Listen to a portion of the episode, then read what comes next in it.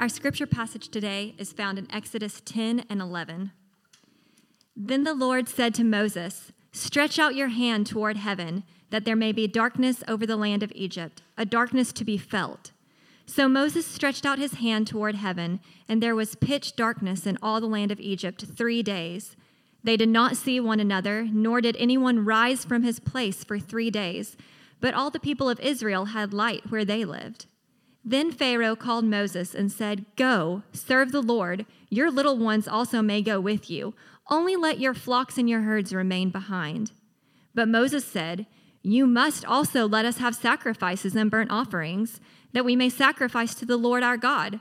Our livestock also must go with us. Not a hoof shall be left behind, for we must take of them to serve the Lord our God. And we do not know with what we must serve the Lord until we arrive there. But the Lord hardened Pharaoh's heart, and he would not let them go. Then Pharaoh said to him, Get away from me. Take care never to see my face again, for on the day you see my face, you shall die. Moses said, As you say, I will not see your face again. The Lord said to Moses, Yet one plague more I will bring upon Pharaoh and upon Egypt. Afterward, he will let you go from here.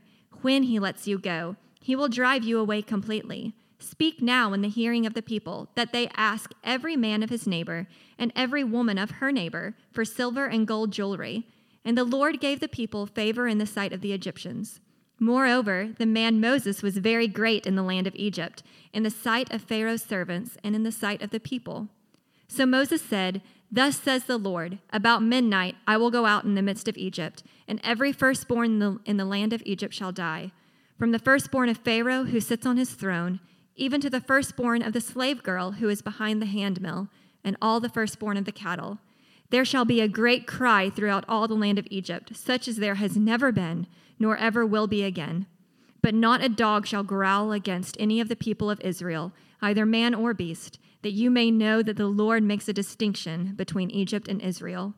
And all these your servants shall come down to me and bow down to me, saying, Get out, you and all the people who follow you and after that I will go out. And he went out from Pharaoh in hot anger. Then the Lord said to Moses, Pharaoh will not listen to you, that my wonders may be multiplied in the land of Egypt. Moses and Aaron did all these wonders before Pharaoh, and the Lord hardened Pharaoh's heart, and he did not let the people of Israel go out of his land.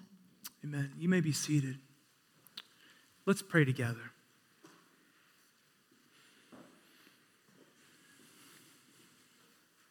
Our Father and our God, this morning your people are gathered in the name of Jesus. And as we are gathered, we long to hear your word. We long to know your truth.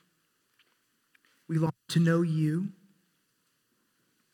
We long to be taught by you. We long to be guided by you. And we long, we long to so be captivated by who you are that we are shaped and transformed by your word and your spirit at work in us. Father, would you teach us and would you help us today? We pray in the name of Jesus. Amen.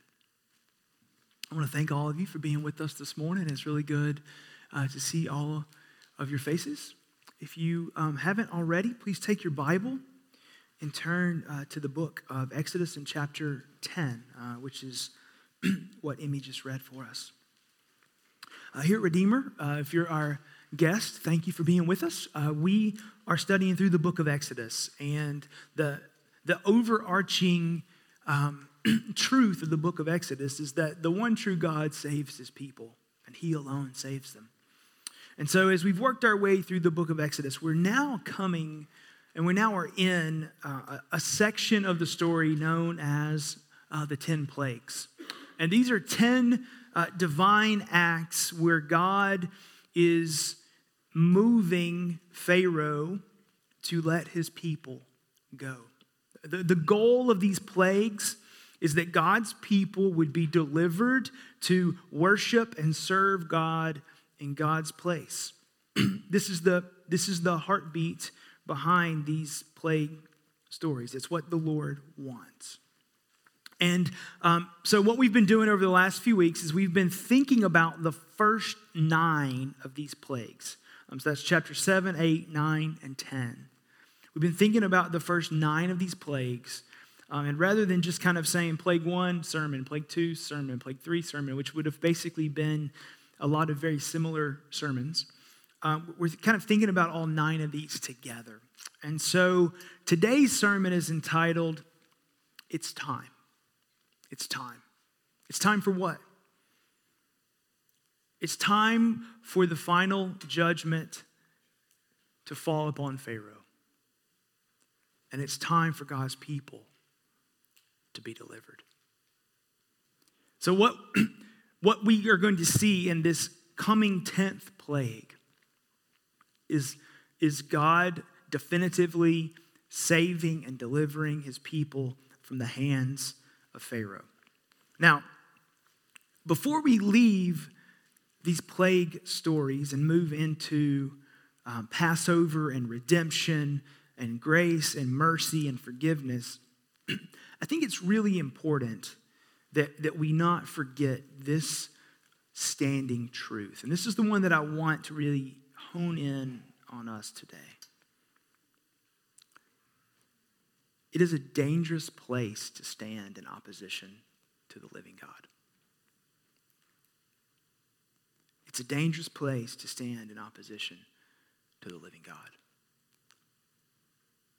And if we don't take that from these plague narratives, then I'm afraid the weightiness of them has not settled upon us the way that it should. I would also add where the story is going is there is no safer place to stand than as a child of God in the presence of God. And the way these plays are unfolding is going to drive both those truths home to us. And I want us to see them today.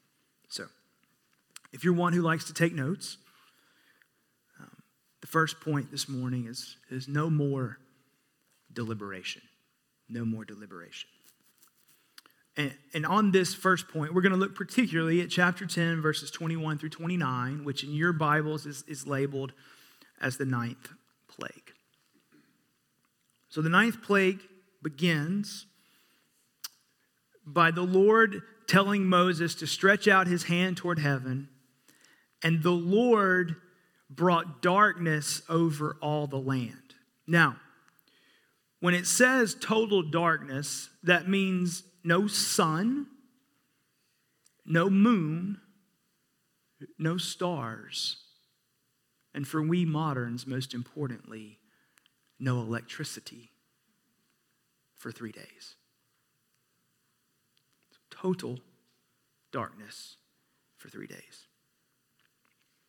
Except among the Israelites. The Israelites had light where they lived. So, in this plague, the Lord is showing his power, and he is showing by having light in some places and no light in other places that this is no mere phenomenon of nature. It is a divine act from the hand of Almighty God to prove to Pharaoh that he must let God's people go. Now, vivid in most of our memories, what was this, two years ago? The, the, the total eclipse that came to this part of America?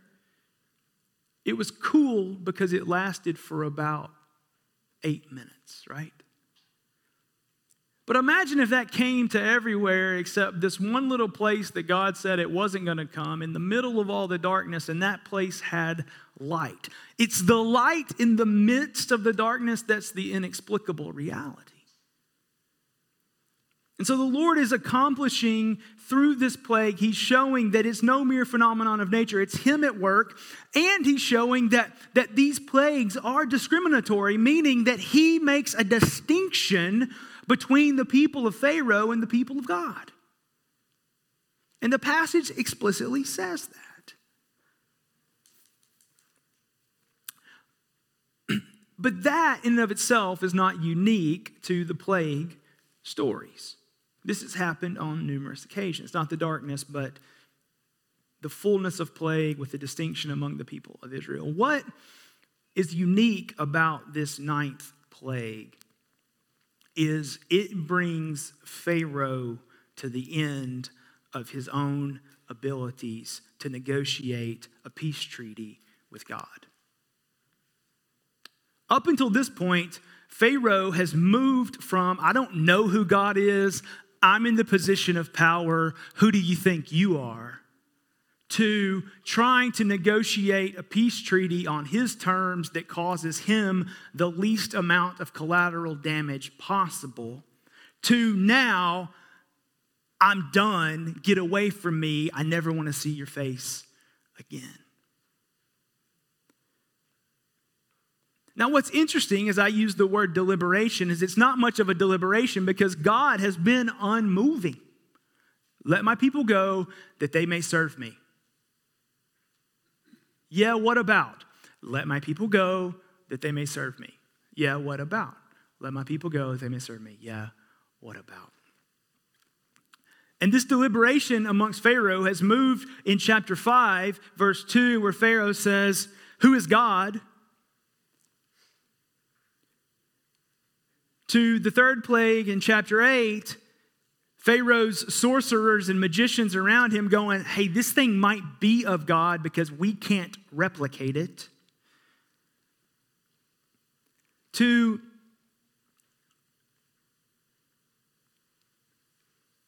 the fourth plague, chapter 8, verse 25, where Pharaoh says, Okay, okay, okay, I'll let you go, but you got to stay within Egypt. And God says, No, let my people go that they may serve me. To the eighth plague, Exodus chapter 10, verses 8 through 11, where Pharaoh says, Okay, I'll, let you go, but you got to leave your children behind. No, we're, we're taking everybody. When I say let my people go, I mean let my people go to the ninth plague, Exodus chapter 10, where we're reading now. Okay, you can go, and your young ones can go, but just leave the cows. Now, friends, I just want to be really honest. I don't understand the fascination with the cattle in these four chapters of the Bible, but they play a pretty prominent role. And Pharaoh wants the cattle. And God says, No, my people are going. They're going in total and they're taking their possessions with them because they're not coming back. And the Lord is unrelenting. And now, as we get to the end of this narrative, Pharaoh is finally done as well. Verses 28 and 29.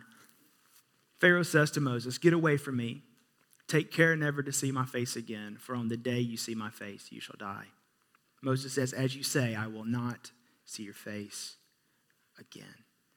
So the ninth plague ends like this God is speaking his word clearly and definitively, and Pharaoh will not listen, he will not obey, and he is standing in opposition to God.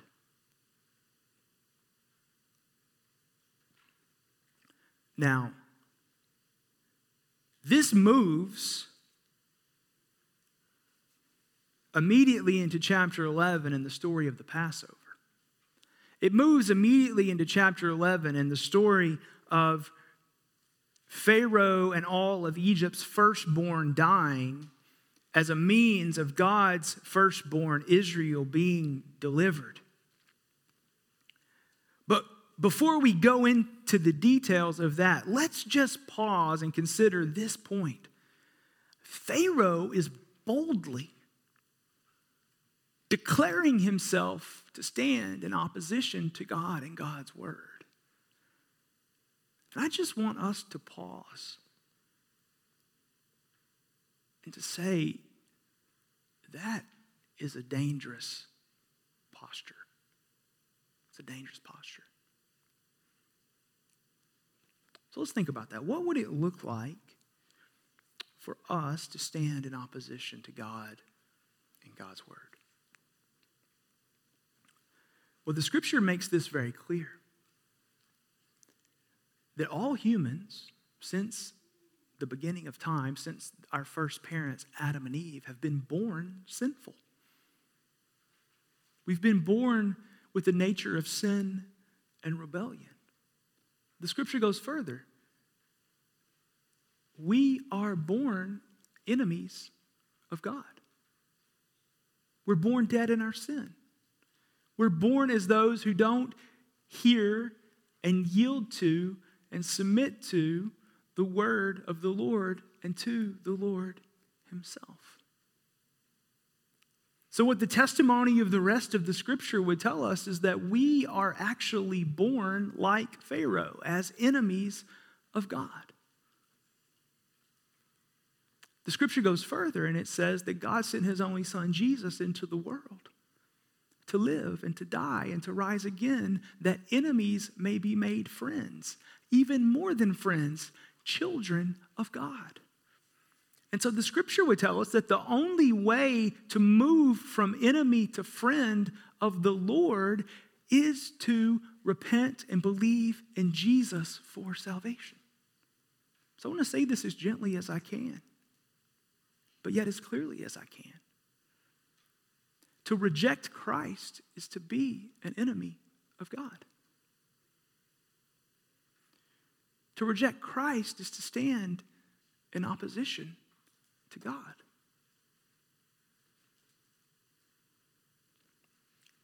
And this Exodus narrative tells us that that is a dangerous place to stand.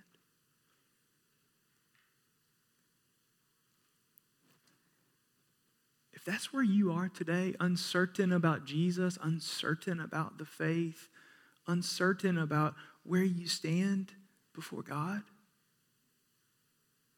I want you to remember something that was said way back at the beginning of this service. That doesn't have to define you forever. At least that was said at the beginning of the first service. Was that said at the beginning of this service too?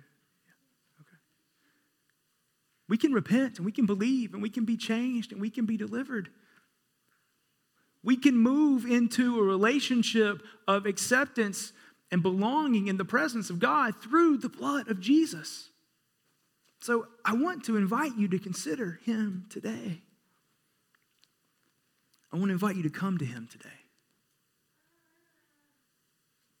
I would love to help you do that. Now, but I don't want to stop there. Because if we're born enemies of God, and if Jesus died to make us sons of God, daughters of God, children of God, then the scriptures would teach us, and it would make sense from reason that he died to change us from those who walk in opposition and, and unyielding to acceptance and yielding to the word and the will and the ways of the Lord. And so, what I want to cry out to us as the church is let us not be like Pharaoh while we claim to belong to God through the blood of Jesus. When the Lord speaks, let us stop and hear and believe and obey. I want my life and my family's life and your lives and your family's lives and our church to be characterized by those who hear the word of the Lord. And when we hear it, we stop and we receive it and we believe it and we obey it. I want us to be known for that. And friends, God speaks to us today primarily through His Word. At the core, the church of Jesus are God's people gathered around God's Word, empowered by God's Holy Spirit. And what I want for my life and for all of us is to be a people who are gathered around the Word, empowered by the Spirit to glorify God and to be known for hearing and receiving and believing and obeying. Let that characterize us. Let us not just be children of God and friends of God and label only, but those who move where the Lord's moving, who follow Jesus where Jesus is going, and are shaped by the Word of God. Now, friends, that's really easy to write down on a piece of paper. But I want that to be the movement of who we are.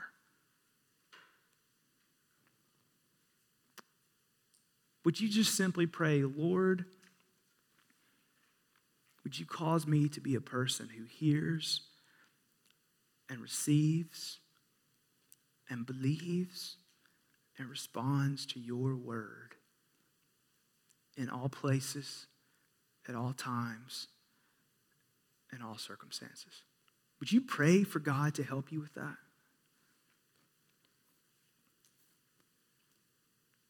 Like I said, it's a pretty easy commitment to make on a Sunday morning at church. But what about tomorrow night at about 11:15 p.m. when you want to claw the eyes of one of your family members out? And they probably want to claw yours out. God's word has a lot to say to that.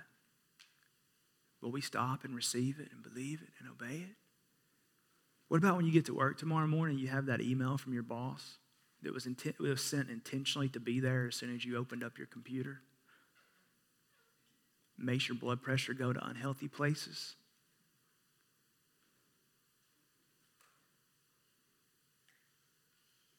What about when you leave here this morning, you're trying to turn right on Bonita Parkway, and somebody thinks it's the Autobahn, and they're going 70 miles an hour and laying on the horn at you? And those are the crucibles that show us how much we're willing to receive God's word and how much we just want what we want, when we want it, how we want it. Church of Jesus, let's be the people who yield to Jesus. I think that's why he died to redeem us. Second point, final act. What's going on in chapter 11 is God is preparing Moses, Israel, and Pharaoh for what is to come. If this were a play, the final act is beginning. The back and forth between God and Pharaoh is over. And so, what we see in verses 1 through 3 is God speaking directly to Moses. Verses 4 through 9, God speaking directly to Pharaoh. And then God's people getting ready for the action that is to come. So, in chapter 10, Pharaoh Pharaoh's closed down his side of the dialogue and the deliberation. And so we're moving to the last plague. It's important for us to remember that this last plague doesn't catch God off guard. God knew this was coming. Exodus chapter 4, verse 22 and 23. Before all the plagues began, God told Moses, You shall say to Pharaoh, Thus says the Lord, Israel is my firstborn son. And I say to you, Let my son go that he may serve me. If you refuse to let him go, behold, I will kill your firstborn son. Pharaoh has not relented, and it's time for this final act. So in verses 1 through 3, God is preparing his people for the final act. The first thing he tells them is that this will be the last plague. Now, I'm just going to go ahead and raise your hand for all of you. We all skip over this. But remember, all of our Bibles tell us over here in the side that, that it's the 10 plagues. And as we come to every plague, it says first plague, second plague, third plague, fourth plague. So, like good scientific modern Westerners, we read sixth plague and we go, there's 60% there. You can do it. Stand in there. But here's the thing the number 10 was not prominently spoken to the people of Israel. What they got was Pharaoh's going to have a hardened heart and he's not going to listen. And the, and the last one will be death of a firstborn son. But they were having to walk by faith step by step through that. So God begins by saying, This will be the last plague. He's giving them in this first verse the certainty that we have as we read the whole story because we know the end from the beginning. And then he instructs them. He says, after the plague, not only will Pharaoh let you go, he's going to push you out. He's going to be like, get out of here.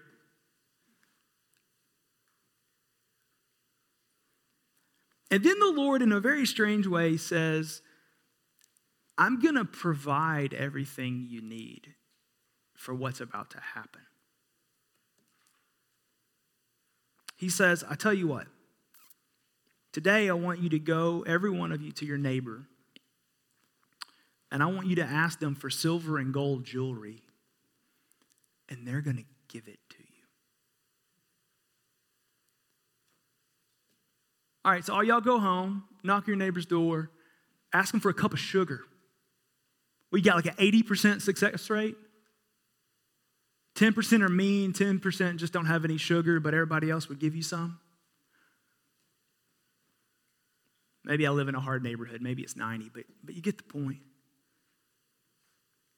The Lord says, Look, not only am I going to show my power and my providential sovereignty over all things by tearing down a king and a kingdom, but I'm going to move the hearts of masses into generosity for the good of my people.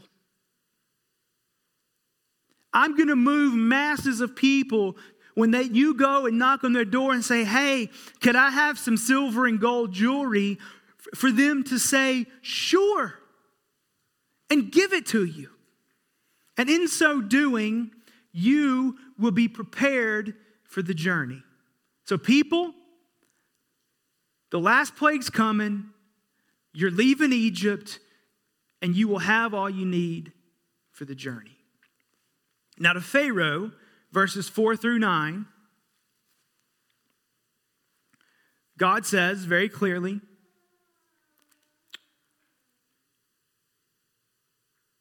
Okay, now if you're an astute reader of the Bible, you you would say,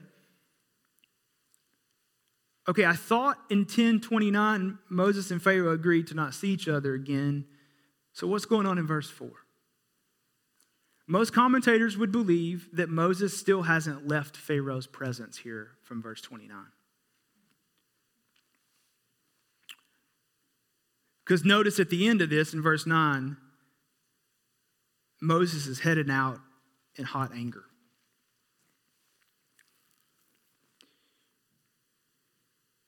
So, in preparation, God says to Pharaoh, Death of the firstborn son is coming to all the people of, Egypt. No family will be spared. Death of the firstborn, excuse me, is coming to all of Egypt. No family will be spared. At the end of this, there will be no death amongst God's people. And Pharaoh will send messengers and say, All of you get out, we're done.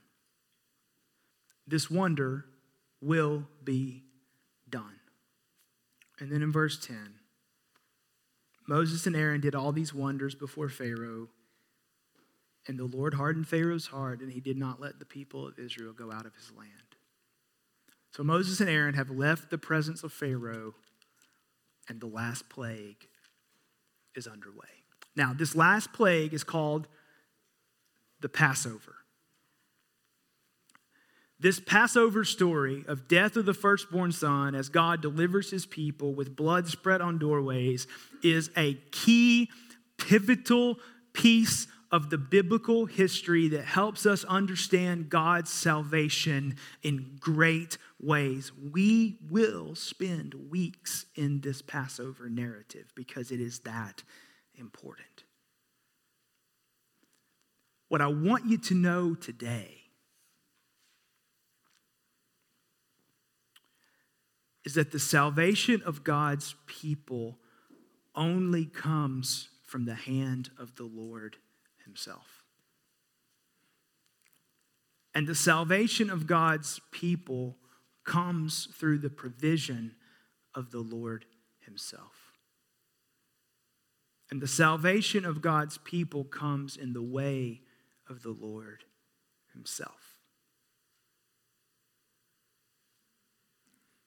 So, our invitation and our posture as the church of Jesus Christ is to see Jesus as the final Passover lamb who takes away the sin of the world, and to say, our salvation too only comes from the Lord.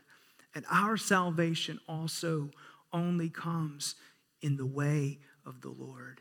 And we are to look to no one alone, no one except Jesus alone to be our deliverer from sin and death. Let's be the people of Jesus with hearts changed by Jesus who hear and receive the word of Jesus and walk by faith and obedience for the glory Jesus. Let's be those people by the power of the Spirit. And let's pray to that end. So, our Father and our God, we thank you for who you are. We thank you for your goodness and your kindness and your mercy. We pray today that you would take these words and you would work them into the hearts and the minds and the lives of your people. We pray all this and ask all this now in Jesus' name. Amen.